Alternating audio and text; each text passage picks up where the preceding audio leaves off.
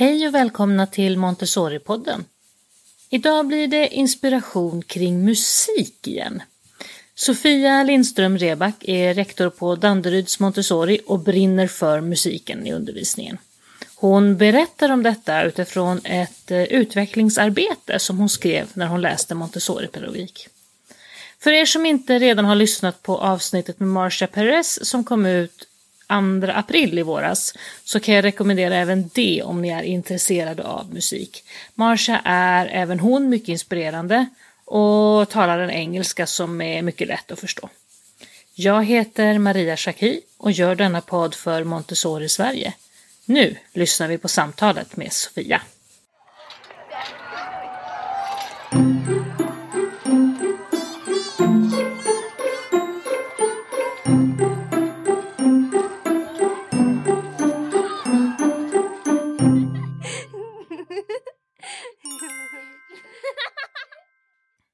Välkommen till Montessori-podden, Sofia Lindström Reback. Tack snälla Maria. Eller välkommen åter ska vi kanske säga. Du var här när du var alldeles ny rektor hos oss i Danderyd, eller hur? Mm. Ja, det stämmer utmärkt. Och även på ett mercafé faktiskt, om kosmisk utbildning. Så var det. Men idag ska vi prata lite musik. Yes. Ehm, vi ska prata utifrån en, ett utvecklingsarbete som du skrev eh, när du läste Montessori om musik. Eh, vi hade ju i våras blir det va? Så hade vi ett eh, musikavsnitt med Marsha Perez. Eh, mm. som, där hon pratade mycket också om musik och mycket det här med klappövningar och, och lite annat som vi ska prata om idag. Mm. Eh, så för er som inte hunnit lyssna på det så kan jag rekommendera det också så får ni extra mycket musik. Men, men Sofia, om vi börjar från början. Var kommer ditt musikintresse ifrån? Hur kommer det sig att du skrev det här arbetet? Mitt musikintresse har ju alltid funnits med, egentligen mer eller mindre sedan sen jag föddes. Min mamma sjöng väldigt mycket för mig och med mig, eh, spelade piano och jag sjöng eh, väldigt tidigt. Jag lärde mig väl sjunga innan jag pratade nästintill. Eh, skrev mycket egna låtar, gick ju själv på musikskola, då fick musikklasser och eh, Stockholms musikgymnasium när jag då inte gick på Montessori. Eh, har ju också släppt en, en skiva. Mm. Yes, har jag faktiskt gjort. Eh, men sen när jag började jobba som lärare så så märkte jag att det var många som upplevde att musiken var, var lite svår. Att kunde man mm. inte sjunga, då kunde man inte ha musik med eleverna. Och, ja, och så sa de, men det är så lätt för dig, för du kan ju sjunga och du lyckas ju få alla att och, och våga sjunga. Och, och jag sa, men jag tror inte att det handlar om egentligen att det är det att jag kan sjunga, det är nog snarare glädjen som jag försöker förmedla med musik. Jag måste säga att jag upplever lite grann just det där att, att folk är rädda för musiken. Att, att men jag kan ju inte det här med musik så det får du ta. Det. Kan... Och poängen är någonstans att när man lär sig de här materialen som vi ska kika på nu, både klockor och, och, och vad heter de på svenska, tone bars, eh, vad kallar ni dem för på svenska? Eh, ja men gud, nu står det still i min hjärna också. Klockorna. Tonstavarna. Tonstavar säger vi på ja. svenska, tack. Mm. Mm.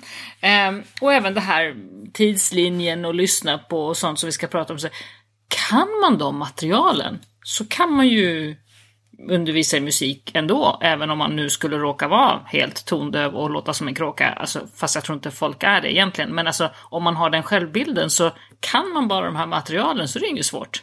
Absolut. Alltså svårt är det kanske, men du vet, fake it till you make it. Alltså det går ja, ju ja, faktiskt att göra. Mm.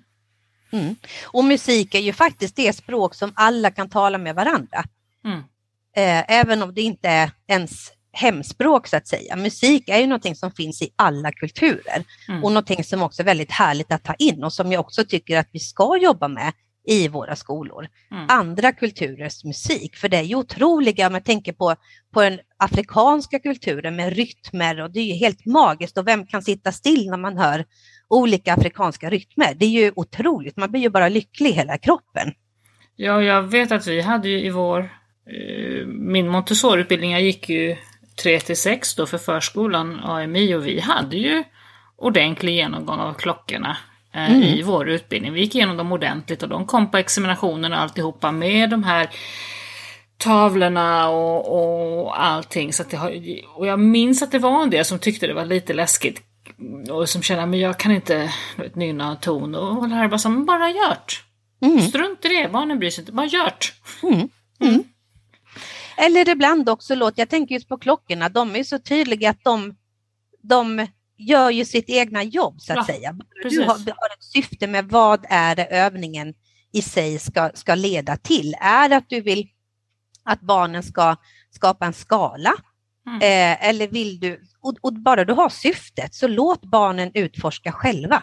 Mm. Och likadant som, som Montessori pratade om, om bildämnen, att du behöver inte kunna måla Nej. eller rita för att kunna ha bild, utan du behöver bara visa eller berätta om teknikerna. Mm. Eh, och bild och musik upplever jag ändå hör lite grann ihop, just den här rädslan. Ja. Att man vill inte ha bild, man vill inte ha musik, för man kan inte sjunga eller man kan inte måla. Och det är ju där Montessori-pedagogiken är så fantastisk, att mm. du behöver inte kunna det. Var en förebild även där och visa på teknikerna eller låt materialen tala för sig själva. Ja, för med, som med klockorna, precis som du säger, man visar hur man handhar klockorna, hur man bygger en skala, hur man parar, hur man matchar, hur man liksom gör mm. allt det här. Det är ju inte svårare än att matcha färger i färglådan. Nej, och det gör vi ju så lätt. Ja. Men det är någonting med klockorna som skrämmer, men det är ofta, jag tror att många förskolor som framförallt har klockorna, jag har tyvärr inte sett klockorna i lika många skolor, det tycker jag är tråkigt. Jag har använt dem väldigt mycket i skolan. Mm. Eh, de står ju där och är så vackra och sen kanske man har lagt undan de verktyg man använder för att, för att kunna spela på klockorna, mm. för annars är det något barn som går dit och, och liksom slår till, som läraren kanske säger, när den inte ska, istället för att, ja men varför inte, låt klockorna stå framme, lär barnen hur man ska spela på klockorna, hur man bär en klocka och vad man kan göra, så mm. att musiken blir en del i barnens vardag. Ja, verkligen. Eller så Men... står de fina klockorna högt upp i något skåp eller undangömda eller i någon liten korg. Eh, och det är ju rent galet måste jag säga. Ja, verkligen. Eh, men tillbaka till det här arbetet du gjorde, det skrev du som ett utvecklingsarbete när du läste mm. Montessori-pedagogik, var det så? Mm. Mm. Precis. Eh, och berätta, vad var det du gjorde där? Eh, jag valde ju att se till först och främst faktiskt Lgr 11. Vad står i Lgr 11 om just musik och hur kan vi inom Montessori-skolor eh, anpassa Lgr 11 innehåll till vår undervisning så att vi kan undervisa i musik på vårat montessoriska sätt. Mm. Och då valde jag att faktiskt inte utgå ifrån tonklockorna utan jag valde att utgå ifrån en tidslinje eftersom tidslinje ju är väldigt centralt i hela Montessori-pedagogiken. Eh, och då sydde jag en tidslinje där jag då tog upp eh, musikens historia från mm. antiken till nutid. Jag känner ju igen lite av det här för att jag ser ju att du hänvisar till det här till Kerstin Signets fantastiska perm, den här mitt i ja. musiken Montessori-idéer som jag också bläddrade i för 20 år sedan och jag minns att mm. jag också gjorde en musikens tidslinje. Jag sydde inte men jag gjorde någon slags färgad kartong och sådär mm. och har också gjort de här korten och, och, och gjort det i ordning liksom. Mm. Ja, så jag kände ju igen mycket av det här. Den, den här fantastiska pärmen mitt i musiken finns ju inte att få tag på längre. Ja, det är väldigt, väldigt synd. Den är otroligt bra. Den hade jag ju som också en, en av källorna i hela mitt arbete. Hör du Kerstin, om du lyssnar på det här, vi behöver hitta ett sätt att få ut den igen. Precis, Kerstin, det är väldigt, väldigt viktigt. Eh, jag har ju också pratat mycket med Kerstin Signert om, om just musik eftersom hon, hon är ju också, har det som ett specialintresse. Mm, mm. Ja, då gjorde du eh, en tidslinje då för just, eh, som du säger, musikens historia, kompositörer mm. och sen kan man använda den här på massa, ja, massa olika sätt. Vad har du mm. gjort där? Eh, nej men dels har jag ju haft precis det du säger med epokerna, med kompositörer, med instrument. Sen är ju också tidslinjen sydd utifrån konsthistoriens epoker, så att just själva tidslinjen går ju även att koppla till konsten, så att man ska mm. kunna jobba parallellt eh, med de här, ja med både med bild och med musik. Eh, och sen gjorde jag ju också att det då finns såklart exempel musik till de olika epokerna, exempel musik till de olika konstnärerna. Eh, konstnärerna, nu så jag helt fel. Kompositörer. Kompositörer.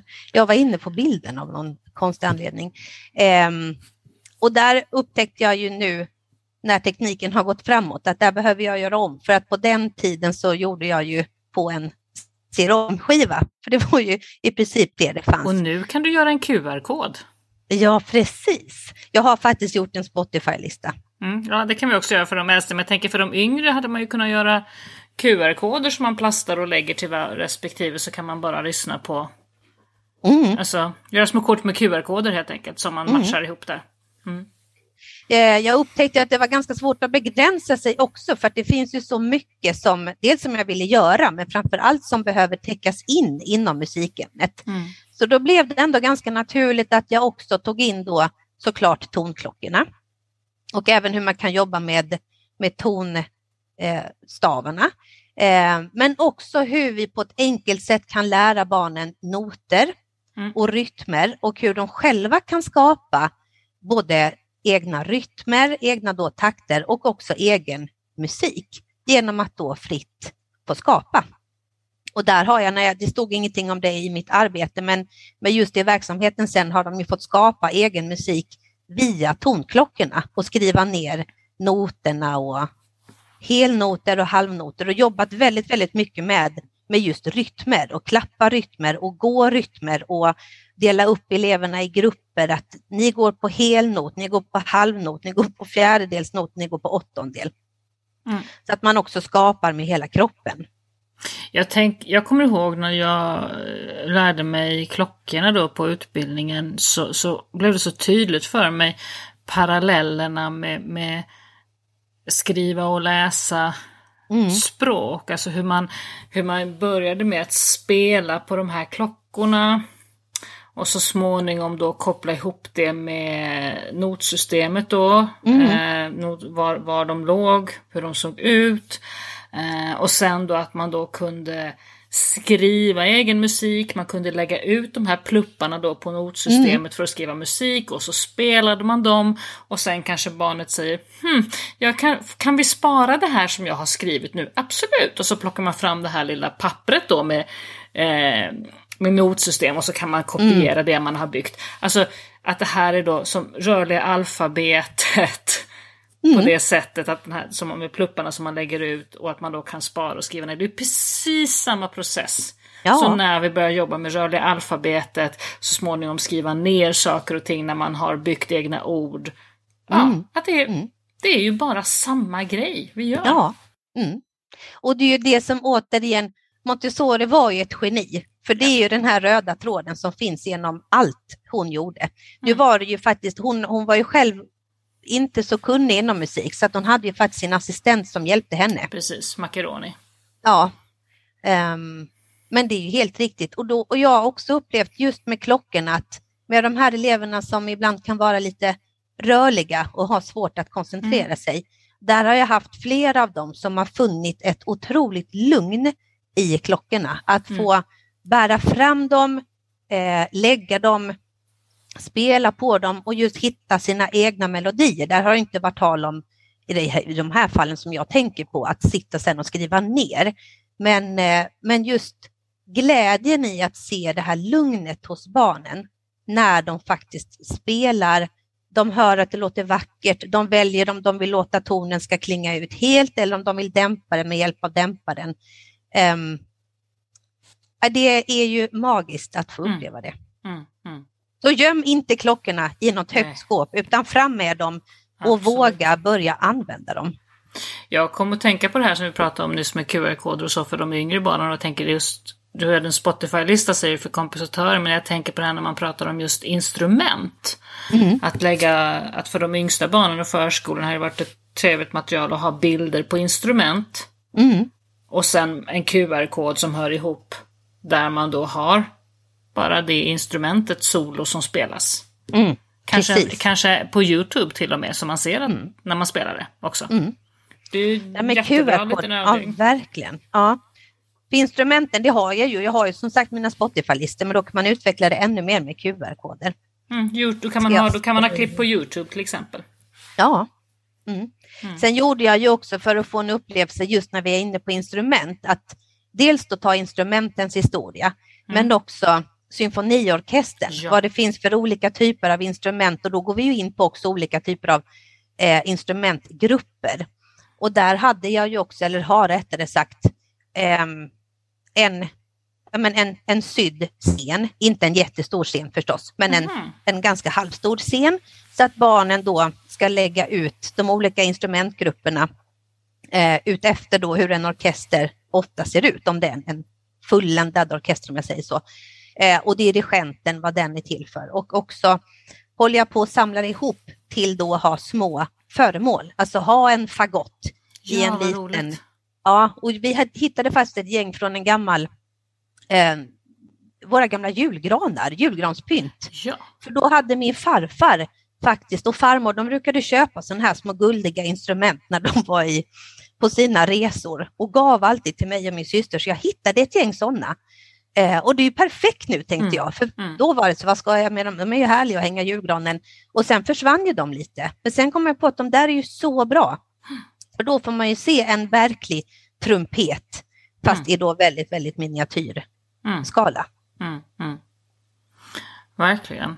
Um, och jag tänker att det här med, med instrumenten och, och det här med alltså, allt det här med epokerna, kompositörerna, instrumenten, symfoniorkestern och det här med att jobba med tidslinjen så här och även klockorna och alltihopa. Det är ju ett sätt på något sätt att det blir ju så illustration över det här att eh, i många, många fall så tänker man att ja, men när vi har musik så måste man gå iväg till en särskild musiksal och det måste vara en särskild musiklärare.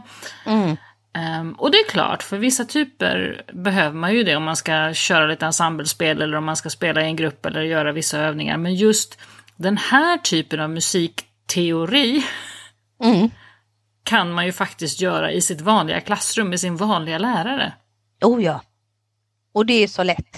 Mm. Sen såklart, du behöver ju läsa på det som du gör inför när du har andra presentationer. Men, men du behöver ju inte kunna vara kunnig inom musik för att kunna undervisa i musik. Och det är lite det som jag ville påvisa med hela mitt utvecklingsarbete, att, mm. att det går. Det går alldeles utmärkt. Mm. Något jag också jobbat mycket med det är olika typer av lyssnaövningar. Eh, faktiskt har jag jobbat med bland annat Tysta leken även med både lågstadieelever och mellanstadieelever. Berätta, hur gör du då? Jag gör på lite liknande sätt som det som Maria Montessori beskrev, den tysta leken. Eller så kan jag också att när de hör en viss ton eh, så ska de göra någonting.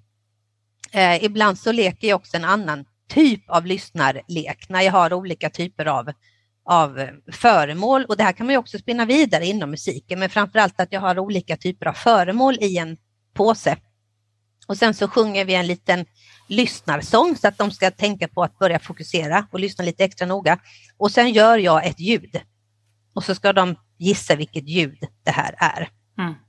Som en liten utveckling av, av eh, ljuddoserna då lite grann när man ska lyssna och para ihop och att liksom lyssna på specifika ljud istället. Ja, precis, att de ska börja bli mer uppmärksamma om vilka ljud vi faktiskt hör omkring mm. oss mm. och vilka vi inte hör. Och ibland också så här, nu ska vi lyssna på, på tystnaden. Just det. Och då är det ju oftast någon som efter ett tag sen, fast jag hör ju en klocka ticka, ja precis. Mm. Sen hör vi någon bil. Um, men att man, att man jobbar även med äldre barn i just lyssnandet. Urskilja olika ljud. Mm. Olika nyansskillnader och där är ju klockorna väldigt, väldigt bra. Vissa barn har ju väldigt svårt faktiskt har jag upplevt att höra om en ton är ljus eller om den är lite mörkare än den innan. Eh, för de, för de som inte har fått sig till exempel klockorna och tonstavarna till livs i sin utbildning, för det har jag märkt är inte alldeles självklart. Nej. Eh, vilka vägar finns att få den kunskapen idag egentligen? Jag vet ju att det finns ju manualer som beskriver tonklockorna. Mm. Eh, det finns att köpa. Jag vill inte förespråka var, man kan köpa dem. Men man kan googla så får mm. man fram vart mm. man kan mm. köpa handledning. Men sen tänker jag också att prova själva. Ta fram klockorna och se hur kan vi jobba med de här klockorna. Märk dem undertill så att man också vet vad det är för klockor som man ska spela på och vilka man då har som kontrollklockor. Och prova själva. Det finns ju så mycket man kan göra. Leta rätt på någon kollega som känner sig bekväm och säker med materialet och ha mm. en liten workshop i arbetslaget så att alla faktiskt får en chans att bekanta sig med det.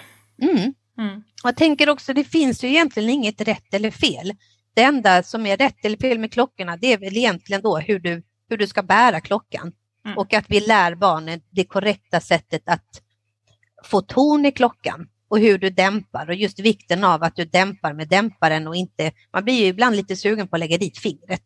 Men att man visar den vördnaden om tonklockorna, precis som vi ska visa vördnad om, om vilket annat material som vi har. Och, och, och det kan man väl också konstatera har en viss praktisk funktion därför att det är ett ganska dyrt material. Ja.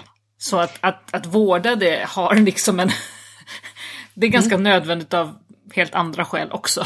Oh ja, Mm. Men, men framför allt ställ fram dem och lär barnen hur man kan jobba med dem så att det blir den här naturliga delen att musik blir en naturlig del i vardagen. Sen just tonklockorna, de, då kanske du behöver ha ett lite separat rum ändå.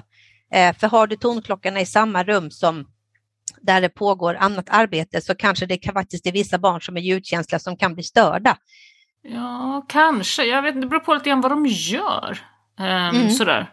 Mm. Eh, jag, jag, menar, vi har ju en tendens ibland att lägga lite ljudmattor och, och musik och så här, så jag tänker att om man försiktigt spelar på tomklockor så kan det Ja, men det är klart, har man litet och trångt och sådär och ljudkänsliga barn, det får man ju känna efter sin barngrupp lite grann. Mm, mm. Mm.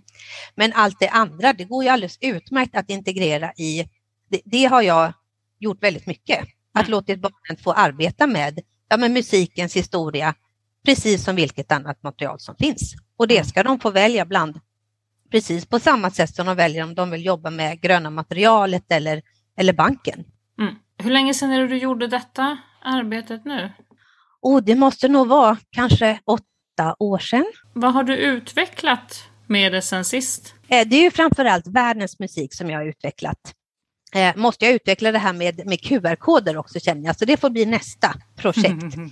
eh, nej, men att koppla just olika typer av, av kulturer i världen till musik eh, och då också ta in världskartan. Eh, så att vi kopplar in geografi i det här med med, ja men jobbar vi med Afrika, att man lyssnar på olika typer av, det finns ju många kulturer i Afrika, att då kopplar vi in eh, Afrikapusslet och ser skillnader, är det skillnader ifrån eh, sydafrikansk musik kontra eh, musiken i Uganda. Att man går in, det är ganska svårt just nu, nu snöade jag in på afrikanska kulturer, men just det är en bra kultur att utgå ifrån just för att det är så många härliga rytmer. Att vi kan koppla de rytmerna till att skapa egna rytmer, till att klappa de här rytmerna eh, och också röra sig. För som jag sa tidigare, det är ju väldigt, väldigt svårt att sitta still när man hör afrikanska mm. rytmer. Mm. Och man vill ju liksom känna eh, och göra rytmerna. Där tänker jag att en viktig distinktion är ju ändå att göra barnen medvetna om att att det är skillnad mellan folkmusik och populärmusik. Mm. Eh, både i Sverige och i utomlands. Att de på något sätt får, bara för att vi pratar om afrikanska rytmer och så, ja. Men deras jämnåriga lyssnar ju också på ungefär samma saker ja. som de gör. Mm. De, de har ju inte eh, nyckelharpa i sin Spotify-lista. Nej. eh, och jag tror inte att, att deras jämnåriga i, i, i, i Afrika ha, har de här rytmerna heller alltid i sin Spotify-lista. Så Nej. det tänker jag en sån här sak som man också får göra medvetandegöra att, att Mm, vi kanske ska skilja lite grann på, på, på, på folkmusik och traditionell musik och populärmusik så att de inte... Eh, jag såg något klipp på, på Youtube från den här en jättekänd afrikansk författare som just mötte det här när hon var på, i USA och, och läste på universitetet. Och så ja, men vi, vad, kan vi inte få lyssna på något musik som, som du lyssnar på från ert land? Och hon drog mm. igång en låt av Beyoncé. Ja. ja men precis och det är ju också jätteviktigt och där tänker jag också på det här med, ja, men med världsmedborgare. Vi är ju väldigt lika mm. egentligen. Ja. Eh, sen som sagt är det vissa kulturer, kulturella skillnader och det är viktigt att belysa dem, men att vi också får barnen att förstå att barn är barn, eller mm. vuxna är ju är vuxna. Vi har ju olika typer av, ja men precis som du säger, kulturella musik, alltså folkmusik eller eh, populärmusik. Ja, mm. precis. Eh, där kan du QR-koden också komma igen med små YouTube-filmer eh, ja. till, till världsmusiken. Mm. Du eh, behandlar lite mer här i, i ditt arbete. Du har musikens tidslinje där du jobbar med kompositörer och instrumenten. Eh, och, eh, och sen går du då igenom stråkinstrumenten då utifrån just det här som du säger eh, orkestern, symfoniorkestern. Mm. Mm. Och det är ju också någonting jätteroligt att ta med barn på när vi så småningom får göra sånt igen på riktigt. Mm. Eh, på lite riktiga konserter. Ja, det brukar jag faktiskt alltid göra. Vi, jag jobbar ju i Stockholm och där har vi Konserthuset som är otroligt eh, duktiga på att ordna härliga konserter för barn. Eh, så det brukar jag alltid gå med mina elever på. Och, att de då också, och där är det väldigt härligt när de då får se den här, till exempel harpan, att de får se hur stor den faktiskt är.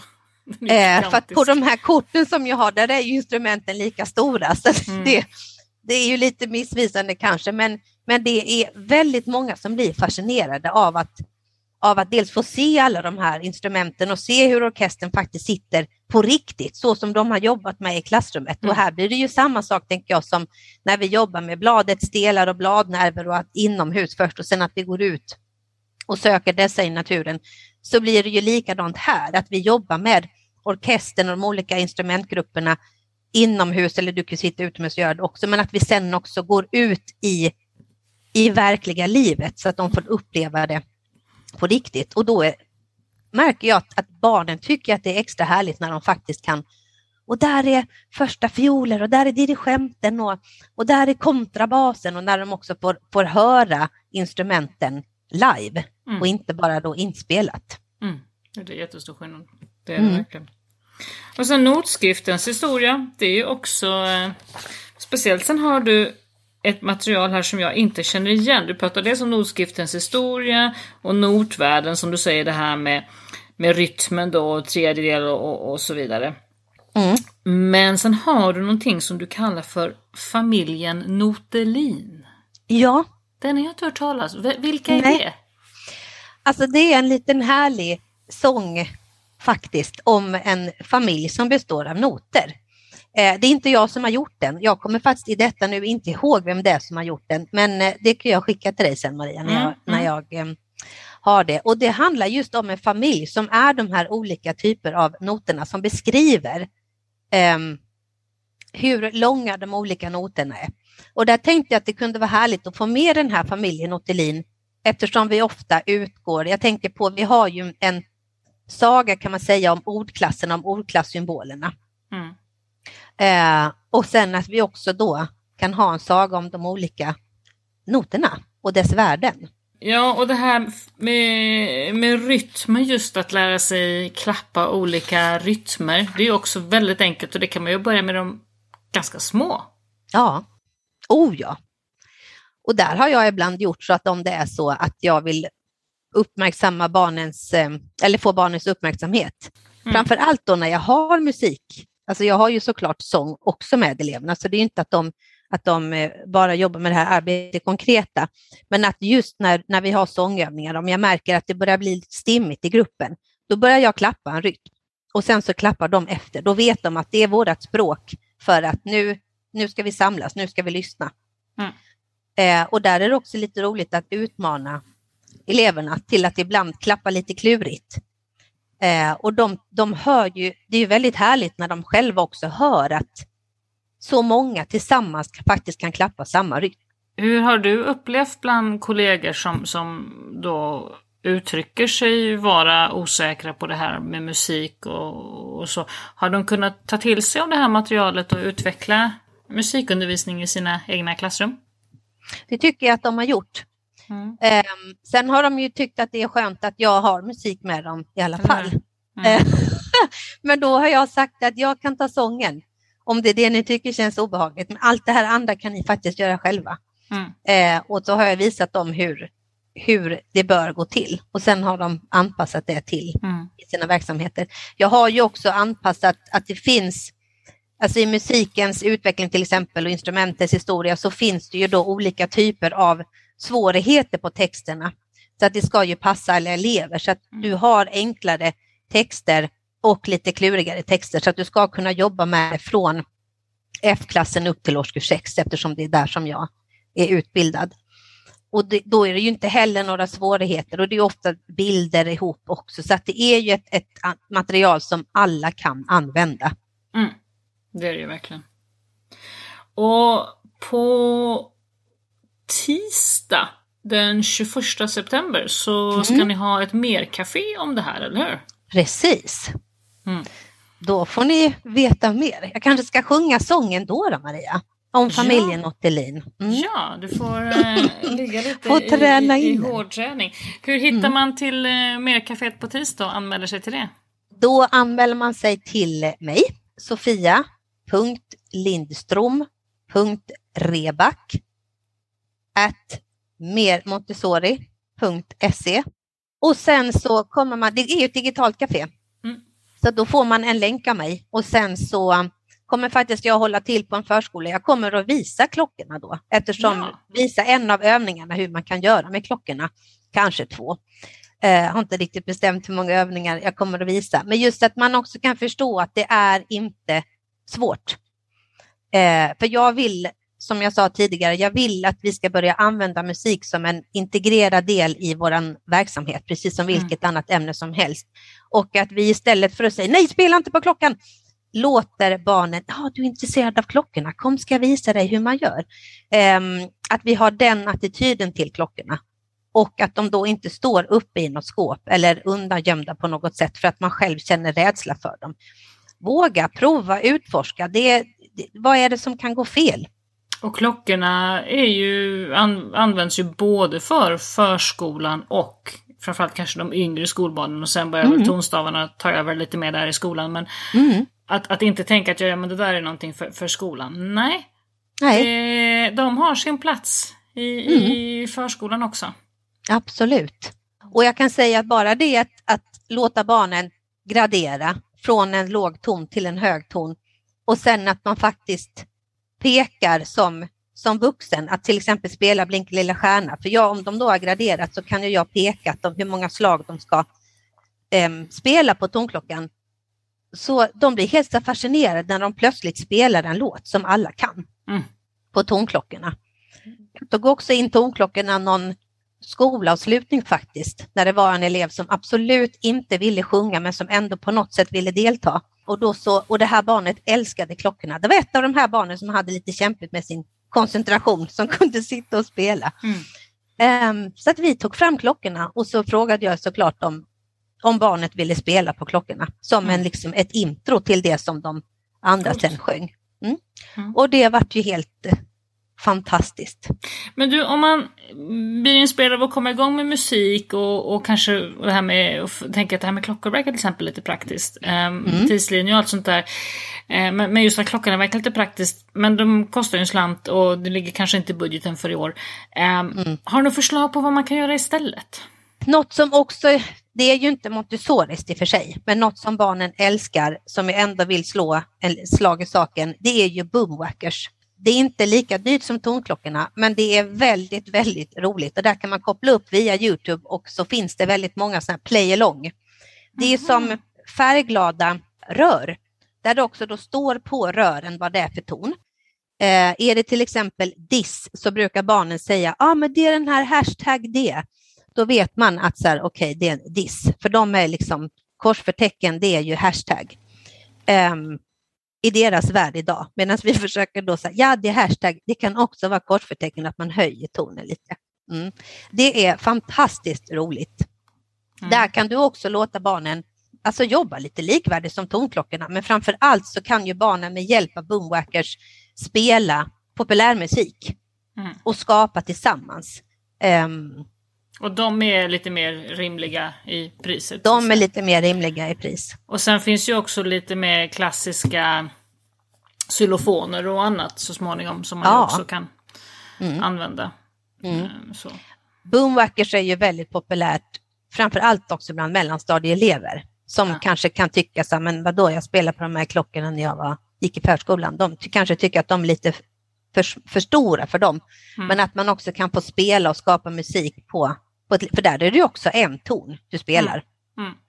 Eller då om du har två rör så kan du spela två toner. Mm. Eh, men det är ju liksom, jag upplever ändå att det är lite samma tänk som klockorna fast en, en eh, modern version. Mm. Och lite mer fysisk kanske. Yes, och väldigt, väldigt roligt. Mm. Och där kan du spela, det är bara som sagt sök på Youtube och sen så kopplar man upp sig så kör man någon play along. Så visar de exakt vilken ton det är man ska spela. Så man sitter där med sina rör och det är väldigt, väldigt roligt. Det måste du testa Maria. Ja, det, det låter spännande.